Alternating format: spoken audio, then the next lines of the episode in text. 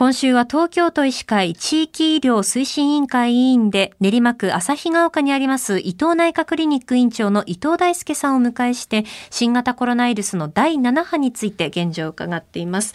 えー、昨日は新型コロナウイルス陽性の判定が出た時に自分でどう対処できるかといったところを伺いましたが、まあ、陽性になった場合、何日こう休めばいいのかというのを改めて教えていただけますか？はい。えっ、ー、と、陽性になった場合は、はい、症状が出た次の日を第一病日として、10日目まで休んでいただくというのが、えー、原則です。で、ところがですね、これ、症状が出るっていうのが一体な、どんな症状なのか、人によっては喉が痛いことを症状が出たというふうにおっしゃるし、えー、やはりまあ熱がボンと出た時が、あの、やはりまあ、あの、発病第一日だろうというふうにしたりして、そのあたりはですね、えー、1日2日のズレがちょっとあるんですけれども、大体おおむね喉が痛くなって、て発熱をしたというところが第一病日で、大体その時に、まあ、検査に来られたり、自分の、え手持ちの検査でチェックして陽性が出ますから、その症状が出た次の日、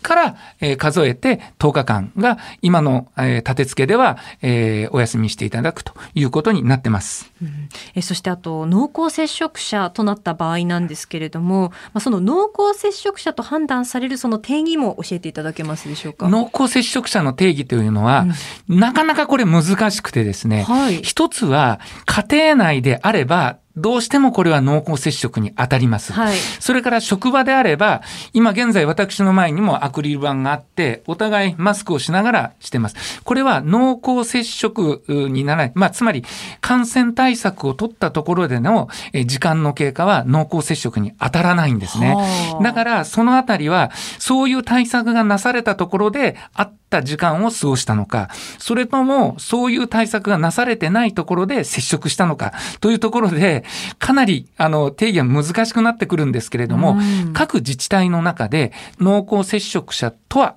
ということで、きちんとした定義づけが出ていますので、そのあたりは、あの、ホームページで確認していただくとありがたいと思います。はい。えー、で、濃厚接触者となった場合なんですけれども、あの、原則5日間は、ま、自宅にいてくださいねということになっています。で、えー、無症状でワクチン接種が完了していて、まあ、その2日目、および3日目陰性が出たら、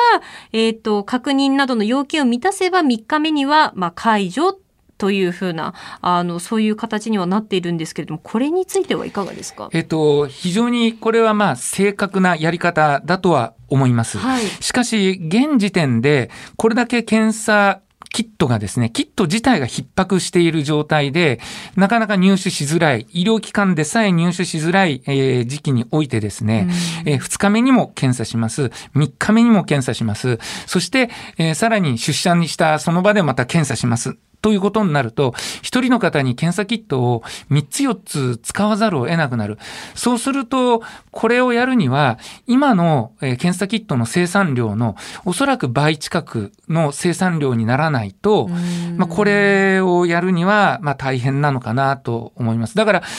おそらく特殊なあのフィールドの方々、えー、たくさん検査キットを持っているような医療機関とかの職員さんとか、まあ、保育所さんとか、まあ、そういうようなところでは、これが可能なのかもしれないかなとは思いますけども。そんなところですね。現場としては、やはり原則5日間を休んでもらえる。ただ、えー、社会経済を回したり、はい、現場の労働をどうするのかということになりますと、やはり今後、